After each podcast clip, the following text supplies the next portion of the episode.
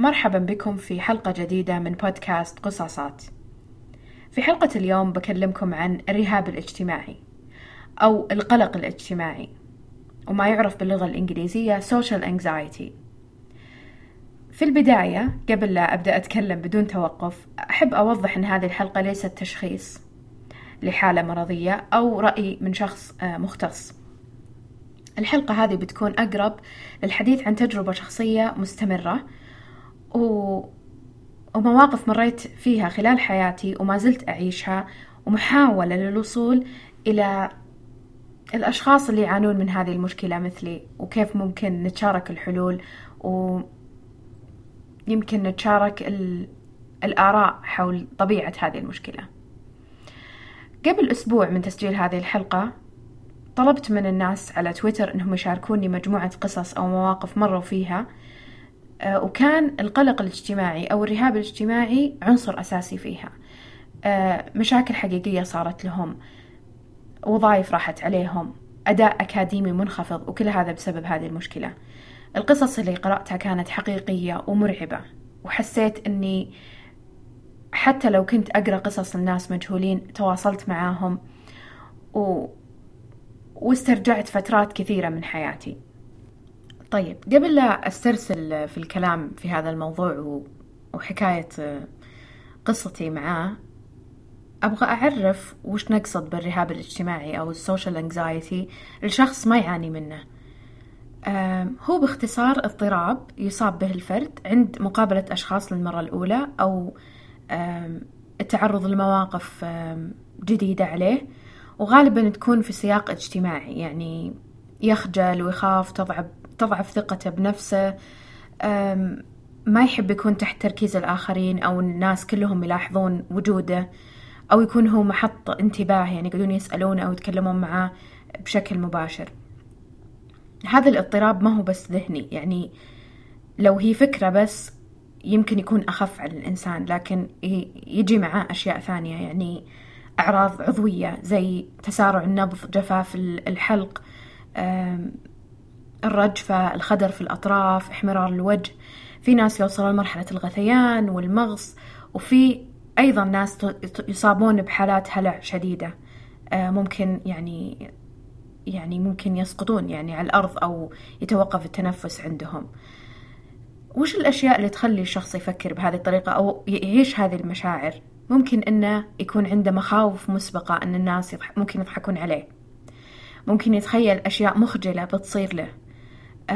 ممكن إنه يحس إن رأيه اللي بيعبر عنه أو الكلام اللي بيقوله آه، غير يعني غير مقبول أو غير مستساغ من الناس اللي حوله.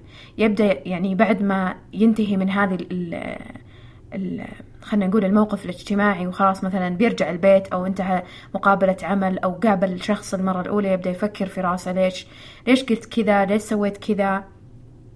كيف الناس شافوني؟ وش بيفكرون عني؟ وش رأيهم فيني؟ هل استمتعوا معي؟ هل كانوا هل أصبتهم بالملل؟ يعني طبقات وطبقات من من المشاعر المضطربة والخوف والتردد كلها تصيب الشخص اللي عنده رهاب اجتماعي. وغالبا غالبا حياة الشخص تتعطل بسبب هذه الحالة. هذا بالنسبة لتعريف خلينا نقول مختصر جدا يعني تقدرون دائما تروحون تقرون أكثر عن الموضوع. هذا الاضطراب أيضا يصيب الإنسان في فترات مختلفة من الحياة. ممكن ناس يكون يظهر عندهم في وقت مبكر من حياتهم وخلاص يعني يشفون منه تماما ما عاد ترجع لهم هذه الحالة مرة ثانية. في ناس يروح ويرجع لهم. يعني أنا بكلمكم بعد شوي عن حالتي مثلا في أشياء كثيرة كانت ما تخلي أحد يتخيل أو حتى يقتنع بفكرة أن أنا عندي رهاب اجتماعي أو عندي قلق اجتماعي أو أنا أخاف أصلا من أني أقابل ناس للمرة الأولى وغيره وهذا يرجع لفكرة أنه ممكن تصاب فيه في أي فترة من حياتك. إذا أنت طبعا مستعد وجاهز لهذا النوع من الاضطرابات. الفترة الأولى اللي يصاب فيها الإنسان بالرهاب ممكن تكون قبل المدرسة. يعني إذا شفتوا مثلا طفل يخاف من الناس الجداد آه، يتعلق بأمه آه، يبكي آه هذه من علامات الرهاب الاجتماعي. وأي تجربة جديدة عموما يمر فيها الطفل ويبدي انزعاجه ويعني سواء بالبكاء أو الانفعال أو يكسر شيء أو يصارخ أو يعني أي شيء يظهر عليه هذا ممكن يكون دليل على إصابته برهاب اجتماعي. الفترة الثانية تحدث بين عمر 12 سنة و 17 سنة يعني ممكن يكون الطفل دخل المدرسة اوريدي آه وبدأ يتعلم آه يخاف من النقد يخاف من الناس تقعد تصوب سلوكه وهذا أحس أنه يعني طبيعي إلى حد ما إذا إحنا نتكلم عن مراهقين. هذه أصلا فترة مضطربة في حياة الإنسان. الفترة الثالثة وهي يعني برأي الخبراء فترة نادرة أن الإنسان يكون عنده رهاب اجتماعي أو عدد يعني نسبة قليلة مقارنة بالفترات اللي قبل اللي هو يجي بعد عمر الخمسة وعشرين. ممكن يستمر هذا الاضطراب وينضج ويصير يزور الإنسان من فترات أو مناسبات معينة زي مثلا الناس يكون ما عندهم مشكلة يحضرون مناسبات اجتماعية ما عندهم فكرة ما عندهم عفوا آه، مشكلة يتعرفون على ناس جدد أو يكونون في أماكن لحالهم.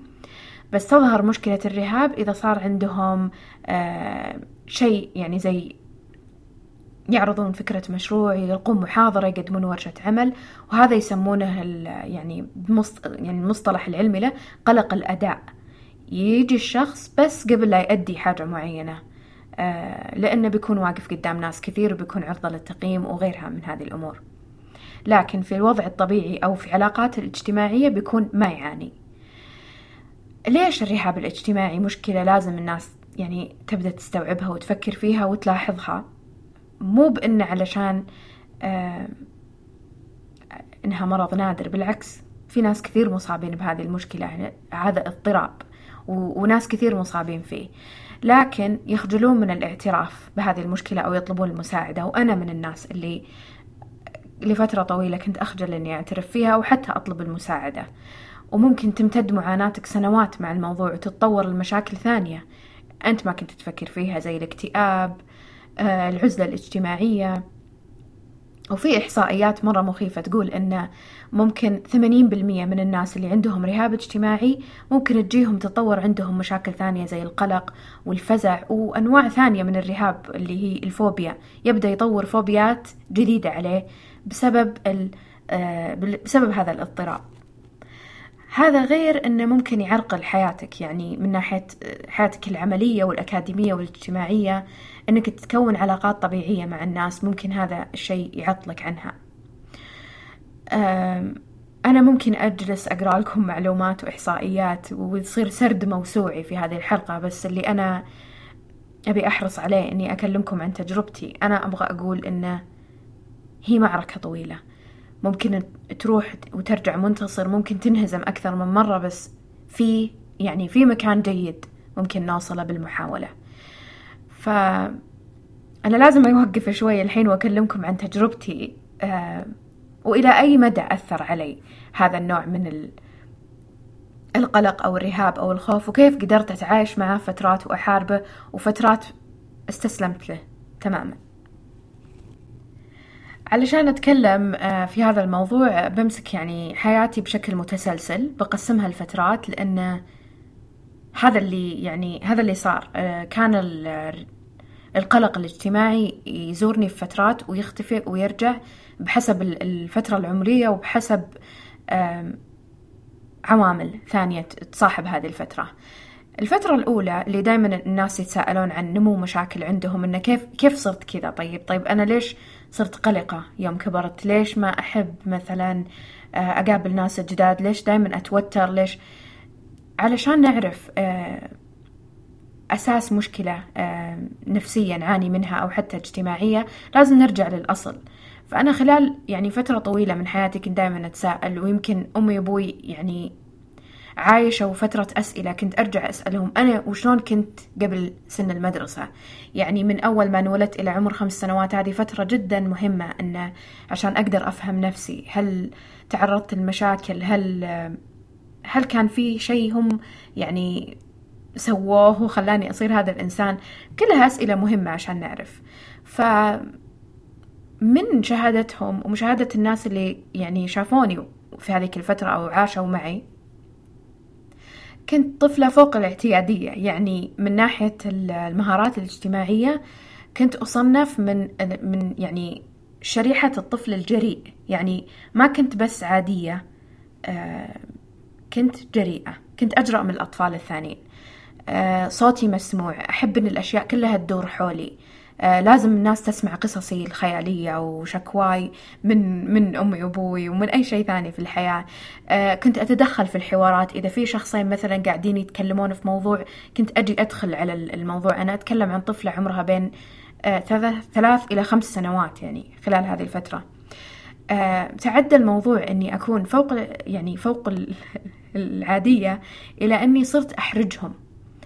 آه، كانوا الناس يتساءلون إن شخصيتي هذه وأنا طفلة وش بيصير إذا كبرت؟ يعني إذا أنا قاعدة أسبب إحراج لهم الآن بسلوكي الجريء وإني أتدخل في ال... في يعني أرد على الناس أكلمهم في مواضيع أكبر من سني وش بسوي إذا كبرت؟ كانت منطقة الراحة حقتي واسعة ما كان يحدها شيء. في فترة يعني من المواقف اللي صارت مثلا إلى درجة إني ما كنت أهتم الناس وش تفكر. أو, كيف تشوفني مسكت شعري وقصيته مثلا؟ ويعني وعمري يمكن خمس سنوات لأني حسيت إن شعري قصته مي بعجبتني. آه مرة ثانية مثلا في الروضة قصيت ملابسي وأنا في, في الروضة لأن ما كانت عجبتني شكلها يعني. فأنا ما أتخيل كيف المدرسة كيف خافت واتصلت بأمي تعلمها بهذه القصة. آه، بس هذا تقريبا أشياء أذكرها وأشياء هم يكلموني عنها. يعني بشهادة الناس اللي كانوا حولي ما كنت أبدا طفلة خجولة ما كنت أبكي في المناسبات الاجتماعية ما كانوا أهلي يبذلون هذا الجهد علشان آه، يدخلوني علاقات اجتماعية. حتى الروضة زي ما أذكرها آه، كنت تعلمت القراءة في سن مبكر من عمري ثلاث سنوات تقريبا.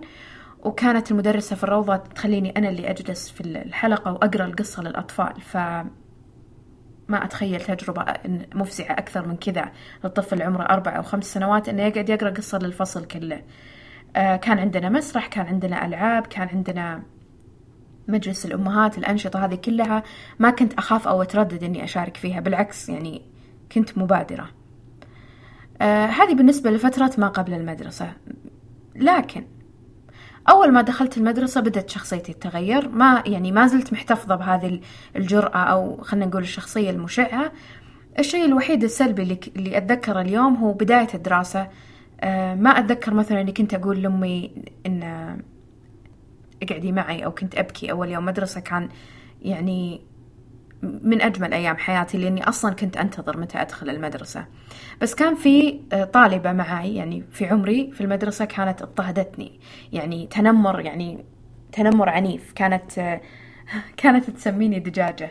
ولا أفهم إلى اليوم ليش هي تسميني دجاجة. بس هذه البنت سببت لي رعب من إني أروح المدرسة لأني كنت كل يوم وأنا رايحة أقعد أفكر إنه متى بتجيني الحين ويعني تنمر علي. عدا عن ذلك كنت متفوقة كنت آه كانت السنوات الأولى في المدرسة ممتعة بالنسبة لي لأني انشغلت بهذا الشيء بالتفوق. أني كنت أحب أن الناس آه تقيمني وتحسسني أني آه عندي قدرات خاصة أو موهوبة. آه كنت أتعلم الكتابة والرياضيات وكنت أشارك الأنشطة المدرسية يعني بشكل آه، مستمر. كان عندي صديقات من كل الجنسيات. ما كان عندي أي مشكلة في العلاقات الاجتماعية. كانت هذه من الفترات الذهبية لو, لو استبعدت بس فكرة الطالبة اللي كانت تزعجني في السنة الأولى من المدرسة عمري بين سبع واثنى عشر سنة كانت هذه الفترة الذهبية آه، من حياتي. كنت أكتب وأمثل في مسرحيات المدرسة وأتفوق وكان عندي هذا الهوس بالإذاعة المدرسية. كان آه، يعني لدرجة أنهم زهقوا خلاص أنه يعني نحتاج أحد ثاني يطلع في الإذاعة غير هيفا. ف كل شيء كان آه، يعني ربيع وممتاز إلى أن وصلت ال يعني الصف السادس تقريبا. بدأ هذا الشيء يتغير مع تغير شكلي الخارجي. وهذه أشياء طبعا أفكر فيها الآن بعد كم أكثر من 15 سنة من هذيك الفترة. يعني ممكن حتى حوالي عشرين سنة. بديت أرجع لهذيك الفترة وأكتشف وين صارت التغييرات في حياتي. وش الأشياء اللي اللي بد خلت القلق يبدأ يطلع عندي أو الرهاب الاجتماعي. أرجع لهذيك الفترة وأتذكر الفترة اللي آه بدأ شكلي الخارجي يتغير فيها صار عندي زيادة وزن شديدة وبشكل مفاجئ.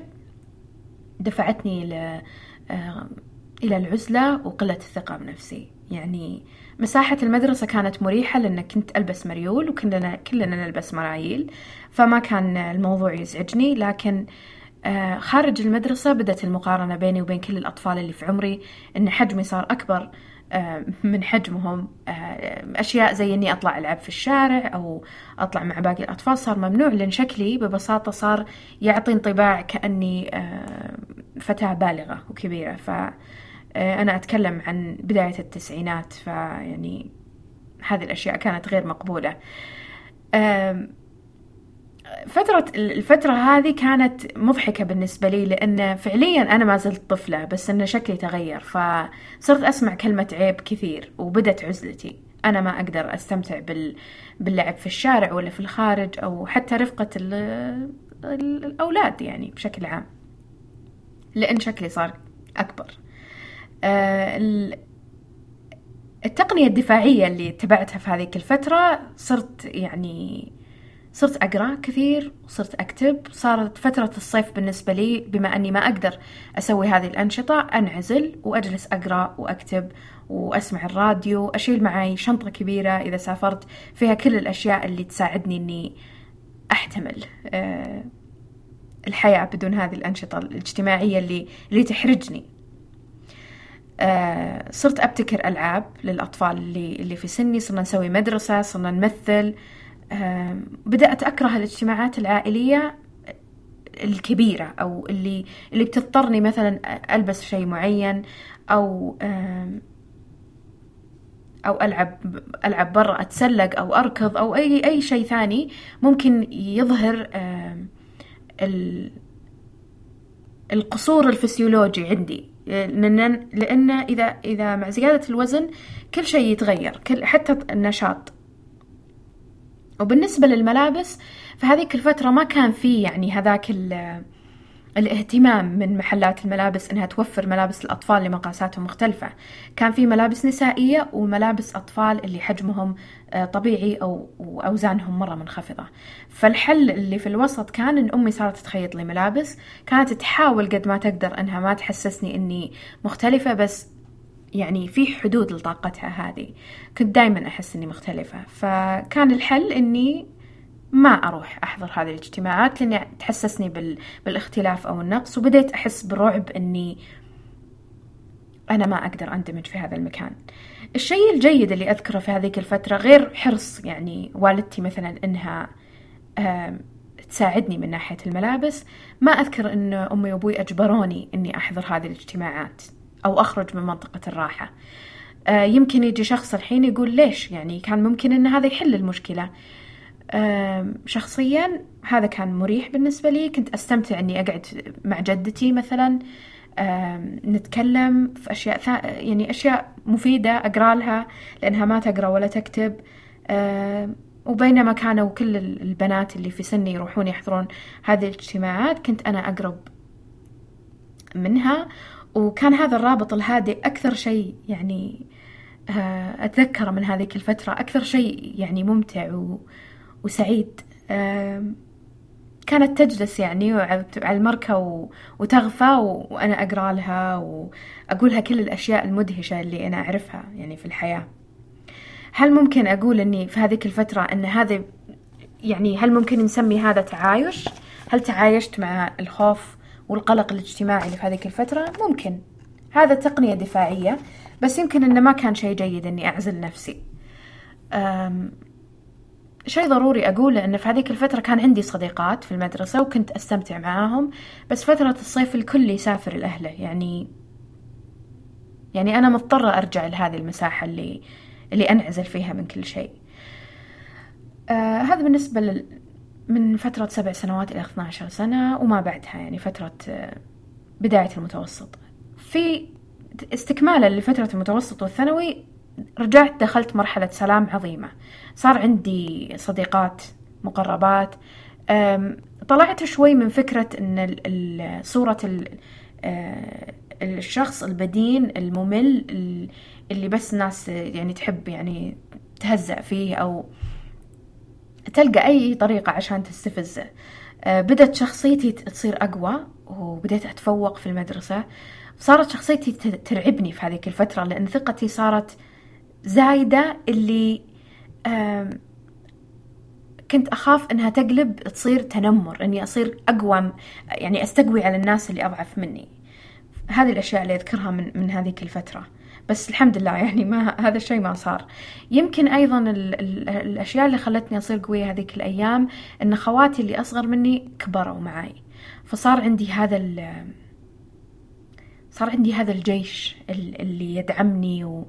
وما دام أنا في بيتي وفي مدرستي وفي مدينتي الأنشطة اللي أنا متعودة عليها ما شفت أي نوع من القلق الاجتماعي أو الرهاب.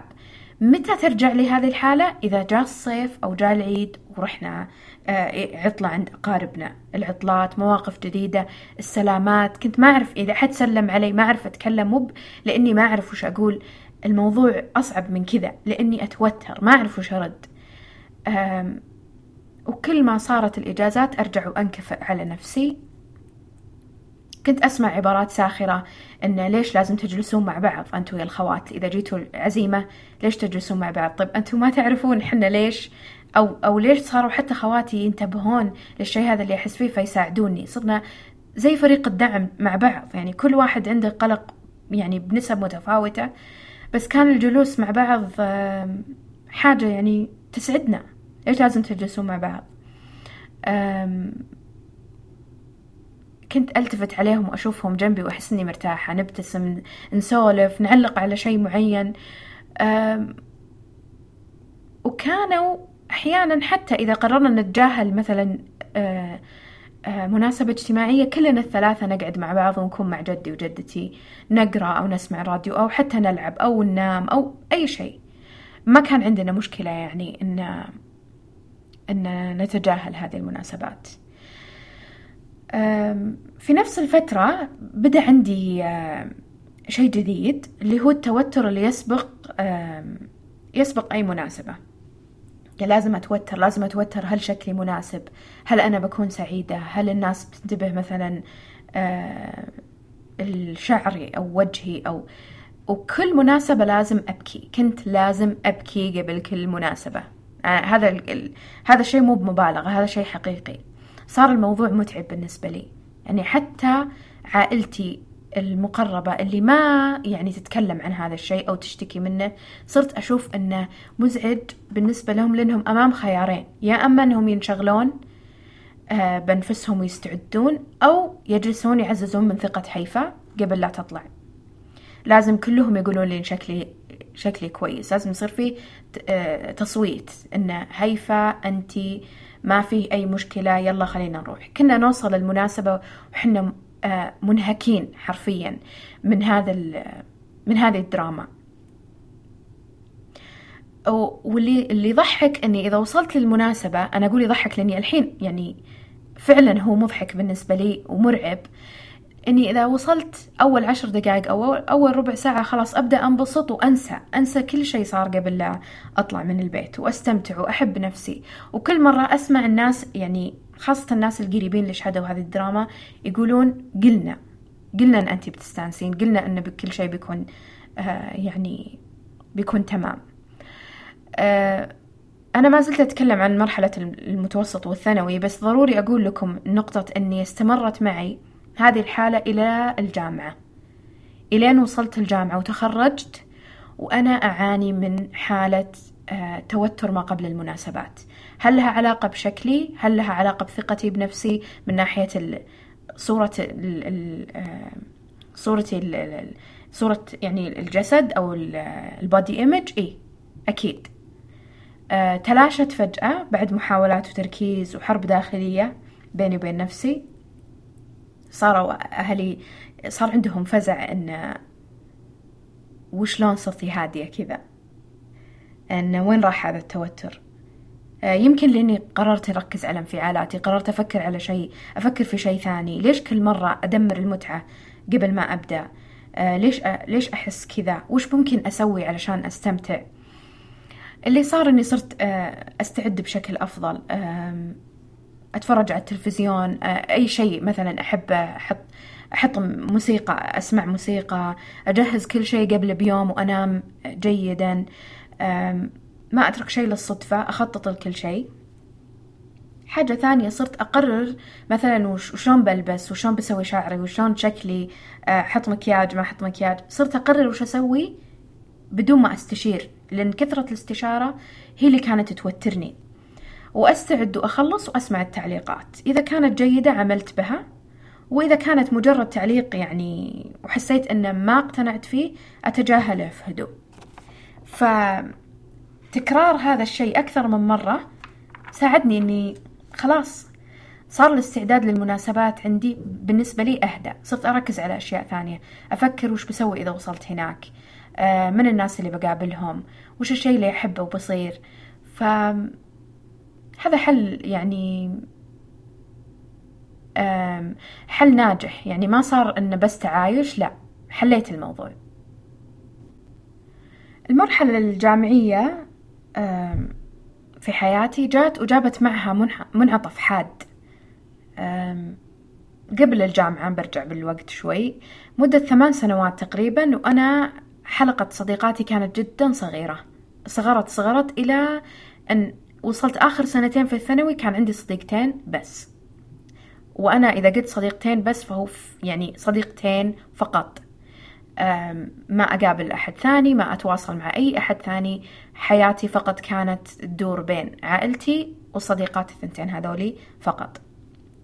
مع بداية العام الجامعي واحدة منهم سافرت تدرس في الخارج والثانية ما ما قبل ما انقبلت في الجامعة أو قررت إنها ما تدرس أول سنة فدخلت الجامعة وصرت وحيدة قدام هذا الوحش ال... خلينا نقول الوحش اللي يحتاج إلى ترويض. في الجامعة لقيت أن مجموعات البنات اللي كانوا في قسمي كانوا مجموعات مكونة من السابق يعني كانوا صديقات من قبل ما يجون الجامعة خاصة أن المدينة صغيرة. يعني غالبا الناس اللي مع بعض في المدرسة هم بينتقلون مع بعض. للجامعة. فكان الخيار حقي إني أميل للعزلة. كنت أحضر المحاضرات آه، أقعد في يعني في المحاضرة أطلع أخذ أكلي وأرجع أقعد في نفس القاعة أنتظر المحاضرة التالية. ما كنت آكل في الكافيتيريا. بدت الحالة الفوضى هذه اللي داخلي والتوتر وال خلنا نقول الحزن إني أنا ما عندي صديقات أثرت على أدائي الأكاديمي. آه معلومة مهمة أقولها لكم. أنا جاية من ثالث ثانوي. ثالث ثانوي كانوا مختاريني الترم الأخير الطالبة المثالية وكانت نسبتي عالية. كنت من الخمسة الأوائل. لكن السنة الأولى في الجامعة صرت رسبت في ثلاث مواد في الجامعة وخسرت مرتبة الشرف طبعا لأني رسبت في هذه الثلاث مواد تأثر معدلي. الحمد لله أن الموضوع ما طول بس هذه من أول ال... ال... العقبات اللي واجهتني بسبب إني ما قدرت أكون علاقات اجتماعية لا مع الطالبات اللي ممكن نتساعد وندرس مع بعض ولا مع الأستاذات والدكاترة لإني ما كنت أعرف أصلا وشون أقدر أتواصل معاهم صادف إني في نفس الفترة اللي كنت أدرس في الكلية كانت بنت عمتي بعد تدرس في نفس الكلية وعرفتني على صديقاتها وصار عندي هذه الحلقة اللي اللي انضميت لها.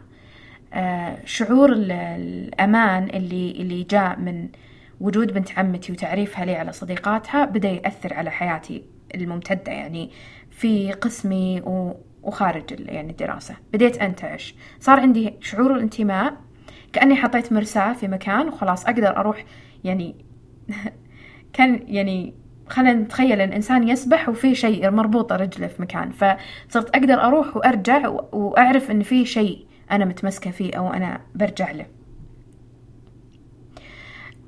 من الحاجات بعد اللي طلعت في هذيك الفترة؟ من السنة الثانية صار استخدام الإنترنت على نطاق واسع.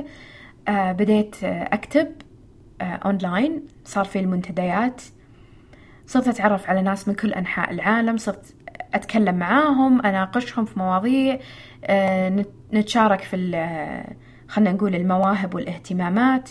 صرت في مساحة الراحة حقتي قاعدة أتحرك مسافات بعيدة لأني آمنة على كرسيي وراء شاشة الكمبيوتر وأتوقع ناس كثير الحين يسمعون هذا البودكاست بي بيتفقون معي أن الإنترنت جاء ك خلنا نقول طوق نجاة الناس كثير يعانون من الرهاب الاجتماعي. ف الحياة الاجتماعية حقتي قاعدة تتحرك يعني بشكل هادئ. ما حسيت إني أنا مضطرة أدفع بنفسي إني أكون آه، أكون علاقات اجتماعية سريعة. صار عندي صديقات وصار عندي حتى يعني داخل القسم تعرفت على على مجموعة آه، جيدة من من الزميلات. آه، من سنوات الجامعة وثمان سنوات بعدها يعني خلنا نقول إلين 2000 و 2008 2009 مرت كل هذه السنوات بهدوء. صار عندي نظام اعتدت عليه إلى ما صار عندي منعطف جديد في الحياة. المنعطف التالي هو الانتقال للرياض لمدة سنتين عشان أدرس الماجستير. حسيت أني اكتشفت عالم جديد دائرة مختلفة تماما لا من ناحية التواصل مع العائلة الممتدة ولا حتى التعرف على آه، ناس جدد. بمساعدة آه، أقاربي في الرياض اكتشفت عالم جديد. شديت نفسي بكل قوة لتجارب جديدة. حسيت أني كبرت في هذه السنتين لكن بشكل إيجابي. بدأت أدون وصارت في هذيك الفترة ال social media. صار في سبب أن الناس تشيل عني عبء التعارف. صرنا نتكلم مع بعض بدون مقدمات. يعني ما صار عندنا هذا التعارف التقليدي اللي ممكن نصير أصدقاء ولا أهلا أنا اسمي هيفا كذا كذا لا خلاص إحنا نكتب إحنا نشارك آه، مواد على الإنترنت وهذه طريقة جيدة للتعارف. صار في نقاشات صار في محاضرات صرت أقدم ورش عمل. آه وفي شيء لازم أتكلم عنه الحين ضروري إنه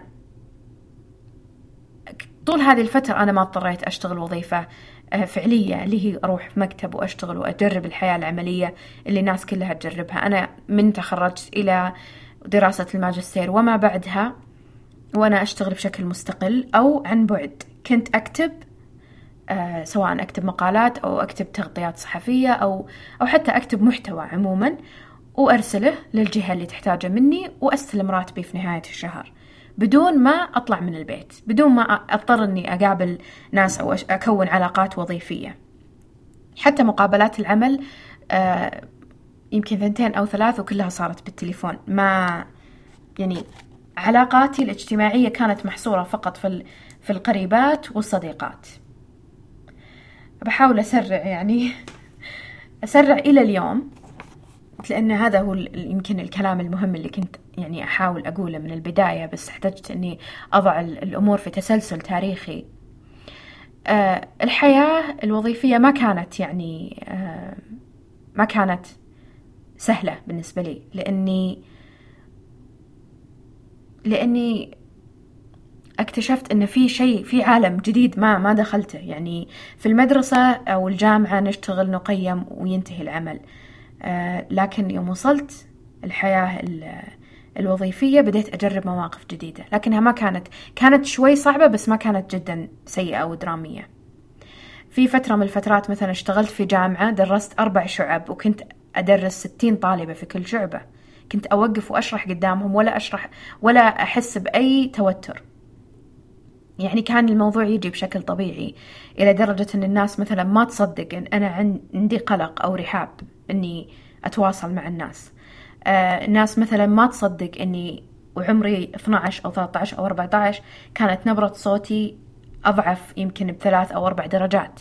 كانوا الناس يحتاجون يقولون لي إني أرفع صوتي عشان يسمعوني لأني ما كنت أقدر أتكلم بهذا الصوت المسموع الآن. لكن في فترات ثانية كان العمل الوظيفة كانت تصير درامية بالنسبة لي لأني يمكن ما أقدر أقوم أعرض فكرتي. أنا جيدة في الكتابة والشرح وإني أسوي برزنتيشن أو إني أرسل إيميل. لكن إذا اضطرني الموضوع إني أوقف وأشرح فكرتي قدام ناس في بعض الأحيان أنا ما أقدر.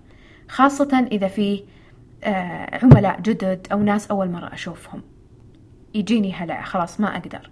فأتنازل عن فكرتي هذه أو مشروعي لشخص ثاني يعرضه. يمكن يغلط يمكن ما يعرضه بالصورة الجيدة.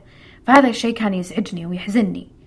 آه إن فكرتي تكون ممتازة بس إذا جاء شخص ثاني يعرضها تكون فاشلة. وأخسر فكرة مثلا إني أبيعها على عميل أو على شركة أو غيرها. في أيام تكون صعبة أيام وظيفية صعبة علي ما أقدر أقوم من السرير وأطلع أروح الدوام هذاك اليوم لأني حاسة بالقلق أو التوتر أو إني ما أبغى أتعامل مع مع أشخاص جدد أو في بيئة جديدة. يرجع شعور أول يوم مدرسة لكن ما يرجع شعور أول يوم مدرسة الحلو اللي ما كنت خايفة فيه لا. أول يوم مدرسة اللي الناس تتكلم عنه. في فترات يكون بقدم شيء أو برسل إيميل أو بكلم أكلم شخص على التليفون هذا شيء ضروري في عملي ويقعد قلبي يدق بسرعة. في مواقف حسيت أني أنا بتسبب لنفسي بسكتة قلبية من شدة الهلع اللي وصلت له. بعدين إذا ركزت شوي وتنفست أقول أنا ليش سويت كذا؟ أنا كان ممكن أذي نفسي والموضوع جدا بسيط. على صعيد اجتماعي أنا بس ما أبغى أتكلم عن الوظيفة بس ما زالت تزورني حالات القلق هذه بشكل متقطع. يعني ممكن أكون واعدة ناس ومتحمسة أقابلهم وفي آخر لحظة أكنسل. لأني فجأة قلقت ما أقدر ما أعرف شلون أقابلهم أو وش بقول لهم أو شلون بقعد معاهم. ممكن يكون جمعة عائلية كبيرة والناس كلهم أعرفهم وشفتهم من قبل بس في هذيك اللحظة أنا ما أكون مستعدة نفسيا أو في عندي قلق أو في شيء مرعبني بس ما أدري وشو. أنا ليش قاعدة أفكر في هذا الموضوع أو ليش قررت أتكلم عنه؟ لأني في رحلتي الأخيرة آه، لنيويورك كنت رايحة أحضر مؤتمر. 99 نيو. مؤتمر آه، إبداعي يعني تقدم أدوبي شركة أدوبي ويتجمعون فيه مصممين وكتاب وأي شخص يشتغل في المجال الإبداعي. كان في الحقيبة حقت المؤتمر اللي يوزعونها علينا أول يوم حاجة كذا زي المشبك نلبسه أو بروش مكتوب عليه إنه إنه تكلم معي أو يلا يعني خلنا نتعرف على بعض. آه طبعا ما يحتاج أقول لكم البروش في في ال ال box يعني في العلبة حقته ما طلعته ولا لبسته. آه ما أدري ليش الحين أنا قاعدة أتذكر هذا الشيء بس قلت بحاول إني أطلع من منطقة الراحة بدون ما أحتاج هذا الشيء. بجرب أنا أتكلم مع الناس. كان في معاي ناس في الورشة ناس مثلا وحنا نحضر التوكس أو الأحاديث اللي على المسرح. فيعني شوي شوي قدرت إني إني أبادر. في لحظة من لحظات المؤتمر كان في مدو مدونة ومصممة وإنسانة بدأت شركات إبداعية آه، أتابعها وأحبها. يعني في بداية اليوم تكلمت على المسرح وبعدين طلعنا بريك الغداء. وبعد الظهر رجعنا علشان نكمل الفعاليات ولقيتها واقفة مصادفة قاعدة تتكلم مع مجموعة من الحضور. كان أمامي خيارين في هذيك اللحظة أما أني أقرب منها وأحييها و... وأسمح لكل أعراض التوتر تطلع علي بدون ما أخجل. أو أني أمشي وأكتفي بهذه الفكرة أني أنا شفتها شفتها قريب وبس. طبعا اخترت الخيار الأول قربت منها وأبتسمت. وجهي كان ينتفض بس يعني حاولت إني ما إن إنه ما ينتفض بقوة وتشوفني. آه تكلمنا بسرعة وعبرت لها يعني عن قديش أنا متحمسة إني شفتها وإنه كيف هي أثرت علي وحمستني أسوي أشياء كثير في حياتي.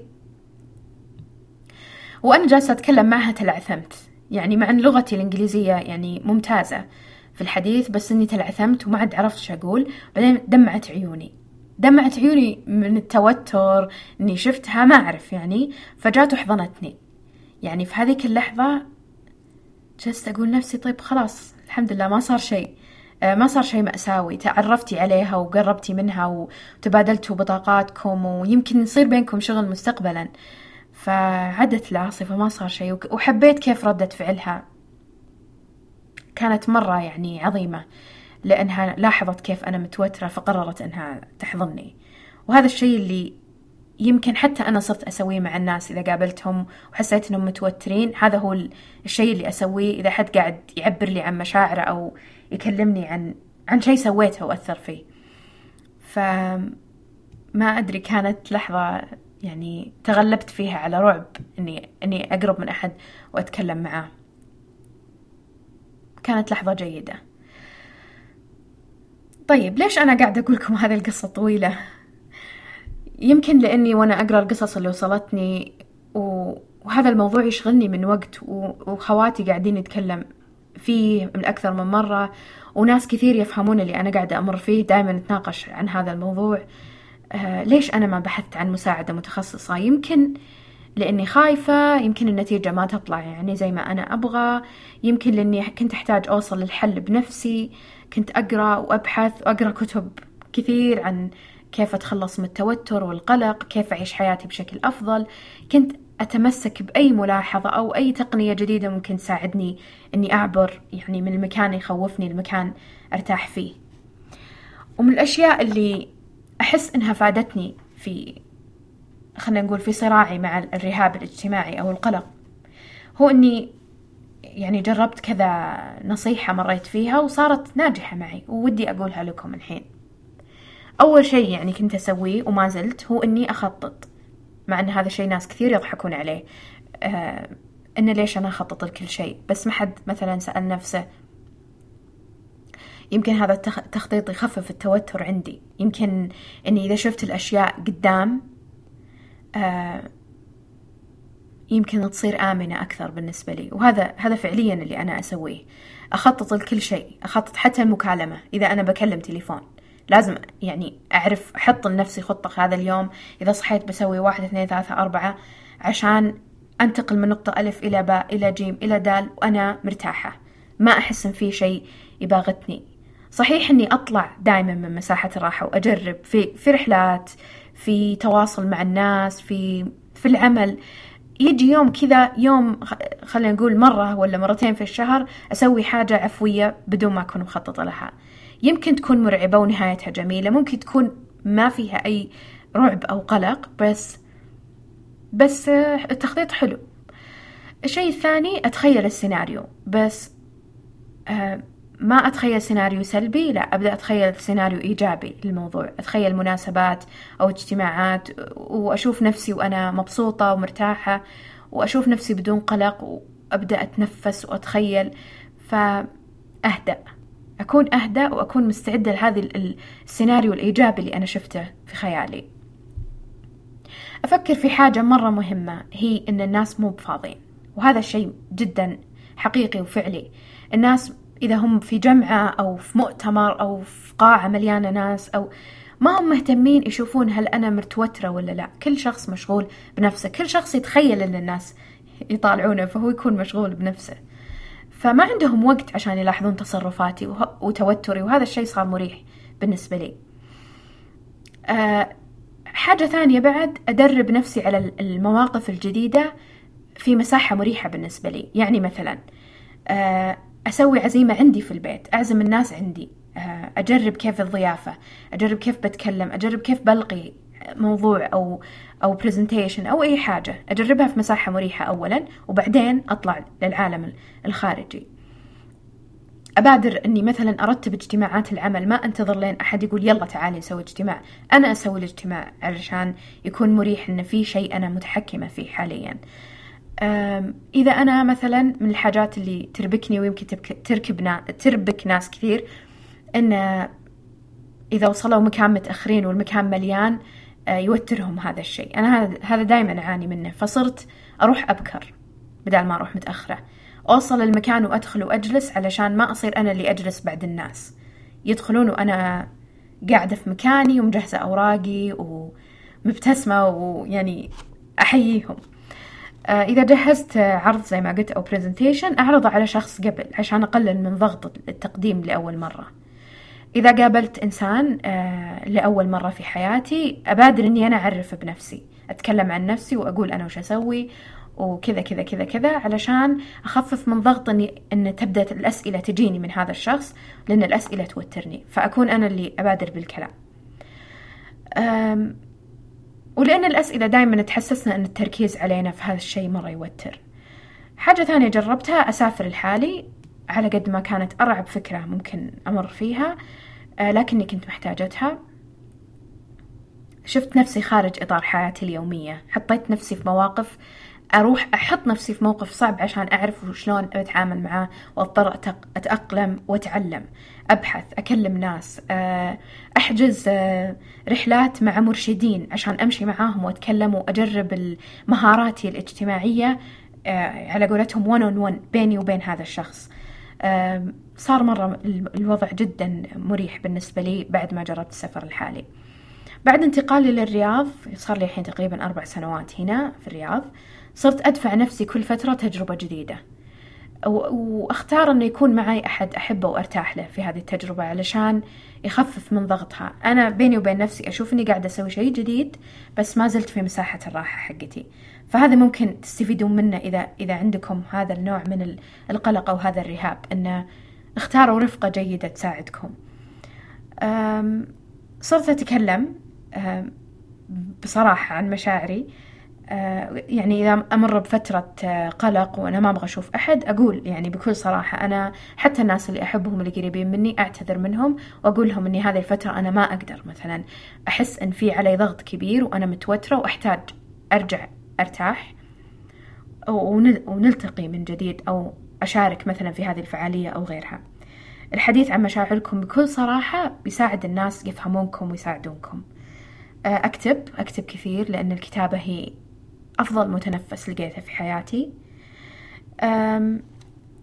من الأشياء اللي أسويها إذا جيت أتكلم عن عن موضوع أو أناقش فكرة أوقف. أنا الوقوف مريح بالنسبة لي. دائما الناس يقولون طب اقعدي. يعني لا تتكلمين وأنت واقفة بس لازم أشرح إني أنا مريح بالنسبة لي إني ما أقعد. إذا كان عندي workshop ممكن ال workshop يكون خمس ساعات أه وأشوف آثاره علي. إذا خلصت وجلست أحس بتعب شديد. لكن الوقوف كان مريح بالنسبة لي عشان أقدر أقدم هذا ال workshop آه، بدون ما أتوتر أو بدون ما الناس تلاحظ علي أني أنا متوترة. أدخل معلومات وقصص مثيرة ومدهشة في حديثي مع الناس الجداد لأني هذه مساحة الراحة حقتي. إني أقول لكم معلومات أقول لكم قصص أقول لكم شيء أكون متأكدة في هذيك اللحظة أنه ما قد مر عليكم. فبتحسون آه بياخذ يعني تفكيركم عن التوتر الظاهر علي. من الأشياء اللي أسويها؟ مثلا دائما أرتدي سوارة في يدي أكون ماسكتها مثلا أحركها ألفها إذا مثلا لابسة قلادة أكون أمسكها أحس إنه يعني مريح لي إني أمسكها تخفف الضغط. إذا أنا في اجتماعات ودائما يدي تكون تحت الطاولة ما حد يشوف أضغط بين الإبهام والسبابة هذا شيء مرة مريح. آه، وفي نفس الوقت ما يلاحظون الناس إذا صرتوا في اجتماع فيعني فكرة جيدة لكم. آه، القائمة ممكن تطول يعني بس آه، أنا متأكدة أن كل شخص عنده هذه المشكلة يعني يا أما أنه لقى حلول أو بيبحث عن حلول. من الرسائل اللي اللي كتبتوها لي أو القصص أن في ناس يعني راحوا المختصين تعالجوا وتشافوا. هذا شيء عظيم. إن أنت تكون عندك الجرأة مثلا تتكلم مع طبيب نفسي أو تتكلم حتى مع عائلتك وتشرح لهم إن أنت تحتاج علاج. هذا أيضا شيء عظيم. يمكن أنا ما ما قدرت يعني آخذ هذه الخطوة وحاولت ألقى طرق علاج آه، يعني بيني وبين نفسي ولا أدري ليش بس يمكن مع الوقت بديت أحس أنها ناجحة وإني ما أحتاج يعني المختص ليش سجلت هذه الحلقة؟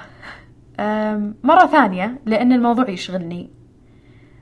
في كل في كل مرحلة انتقالية في حياتي لازم أمر في هذه الحالة أو حالة الرهاب أو القلق وأبدأ أسترجع الأشياء اللي خسرتها. يعني يعني سواء وظائف أه، امتنعت منها أو نشاط أكاديمي أو أي شيء كان ممكن ياخذني خطوة قدام بسبب قلقي وترددي. الفترة هذه صار عندي مشروعي الخاص وأول شيء يعني سمعته من الناس إنه وش بتسوين؟ أنت طيب أنت ما أنت بجريئة آه إدارة الأعمال تحتاج إنسان جريء تحتاج شخص يتكلم ويطلع ويعني يقف تحت الأضواء وتحتاج شخص عنده علاقات آه كبيرة. بس ما في أحد يتساءل طيب ما في مكان في الوسط نقدر نلتقي فيه؟ ما الشخص اللي عنده هذه المشكلة ما يقدر يعني يبدأ بزنس ما يقدر ما يقدر يصير عنده أصدقاء ما يقدر يصير عنده حياة اجتماعية. أحتاج أنه يصير في وعي أكثر في الموضوع.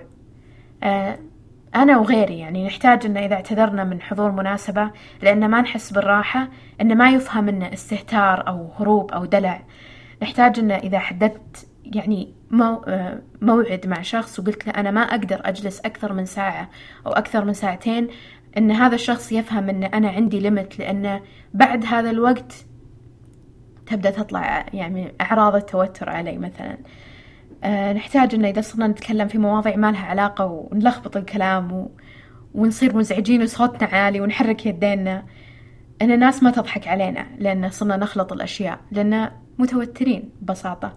نحتاج أن جهات العمل تلقى طريقة جديدة أنها تتقيم الناس عشان ما نخسر وظيفة لأن ما قدرنا نتكلم في مقابلة أو ما قدرنا نعرض مشروعنا بطريقة متميزة.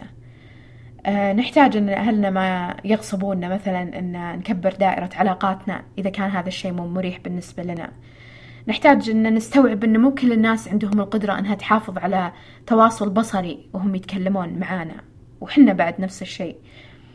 نحتاج نستوعب أن كل إنسان عنده آه، حركة لا إرادية أو نيرفس تك آه، تخفف توتره يحرك يدينه يمسك شعره إذا هو يعني ما آذاك شخصيا ليش تتخيل أن أنه سلوكه هذا آه، يعني مزعج بالنسبة لك؟